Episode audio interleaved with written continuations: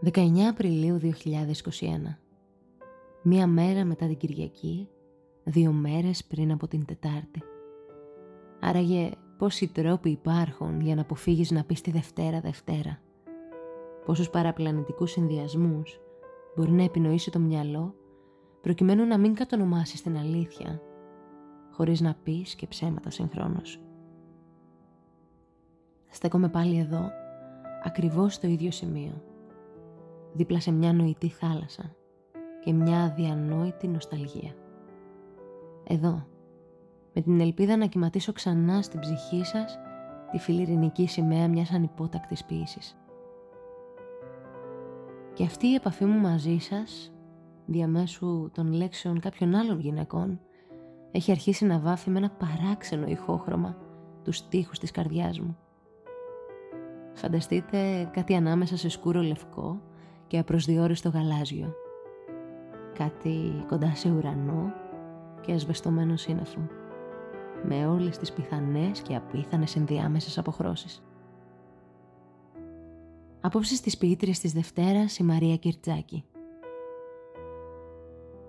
Σαν βαπτισμένες από όνειρο σκληρό και παραμύθια τιμόρυτο, ξεπηδούν οι λέξεις της για να σχηματίσουν στίχους αμφίβιους και οι στίχοι της για να υψώσουν με τη σειρά τους ποίηματα ανθεκτικά στο σεισμογενές έδαφος του έρωτα, του κάθε έρωτα.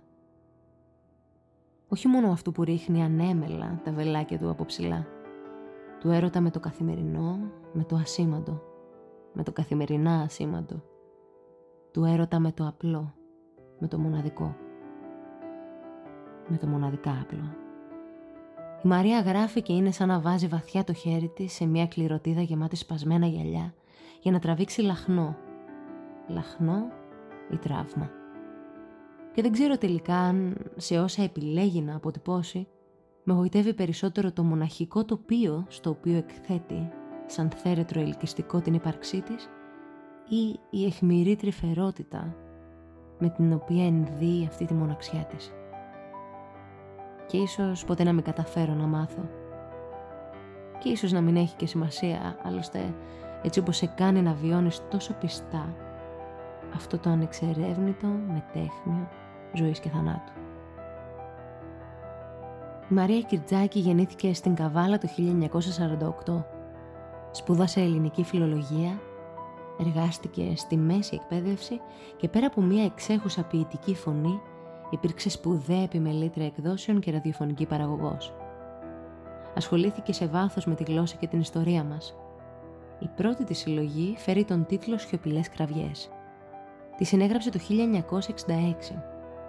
Οι κλασικές τραγωδίες και οι επικοί μύθοι στάθηκαν για εκείνη πάγιες πηγές εμπνεύσεως, χωρίς αυτό να σημαίνει ότι η ποίησή της αποκόπτεται ή χάνει τη σύνδεσή της με το παρόν και το μέλλον της. Στις 21 Ιανουαρίου του 2016, σε ηλικία μόλις 68 ετών, εγκατέλειψε τα επίγεια έπειτα από έναν σύντομο αγώνα που πρόλαβε να δώσει ενάντια στον καρκίνο. Στη συνέντευξη που παραχώρησε το 1983 στο περιοδικό «Διαβάζω» αναφέρει «Η ποίηση και γενικά η τέχνη είναι θηλυκή, με την έννοια ότι προϋποθέτει και εμπεριέχει τη γονιμότητα, είτε άνδρας είναι ο δημιουργός είτε γυναίκα. Η τέχνη δεν δύναται να έχει εκπροθέσεως κοινωνικό αντίκρισμα. Ο καθένας κουβαλά και εκφράζει τη δική του υποκειμενική πραγματικότητα. Το ετούμενο ίσως είναι η υποκειμενική μου πραγματικότητα να συμπέσει με την υποκειμενική πραγματικότητα του άλλου, έστω του ενός. Αλλά αυτό δεν μπορώ να το προδικάσω ούτε να το επιδιώξω. Διάβασα πολλά ποίηματά της μέχρι να καταλήξω στο συγκεκριμένο για να σας διαβάσω απόψε. Λέγεται «Το τσίρκο». Σε βλέπω μέσα από καθρέφτες παραμορφωτικούς. Σε βλέπω στο τεντωμένο σκηνή και από πάνω σου οι δράκοντες με τα φλογισμένα εντόστια και από πάνω τα νύχια της κακιάς μάγισσας. Τα σύρματα γύρω σου να σφίγγουν, να μπήγονται στη σάρκα σου και να πέφτει το αίμα να απολαμβάνουν το θέαμα οι θεατές με το εισιτήριο στο χέρι, με την ικανοποίηση. Και εσύ δεν πιστεύεις πια στα παραμύθια και καλά κάνεις. Μια και τώρα δεν υπάρχουν νεράιδες που αφανίζουν τις μάγισσες, που αλλάζουν το αίμα σε ρουμπίνια, που μεταμορφώνουν τα υπόγεια σε κήπους. Μια και τώρα δεν ωφελεί η εγκαρτέρηση και σένα δεν σου έπρεπαν οι μασκαράτες. Σε γέλασαν. Άσχημα σε ξεγέλασαν. Τα σύρματα που σε σφίγγουν να σου τα πούνε δίχτυα σωτηρίας.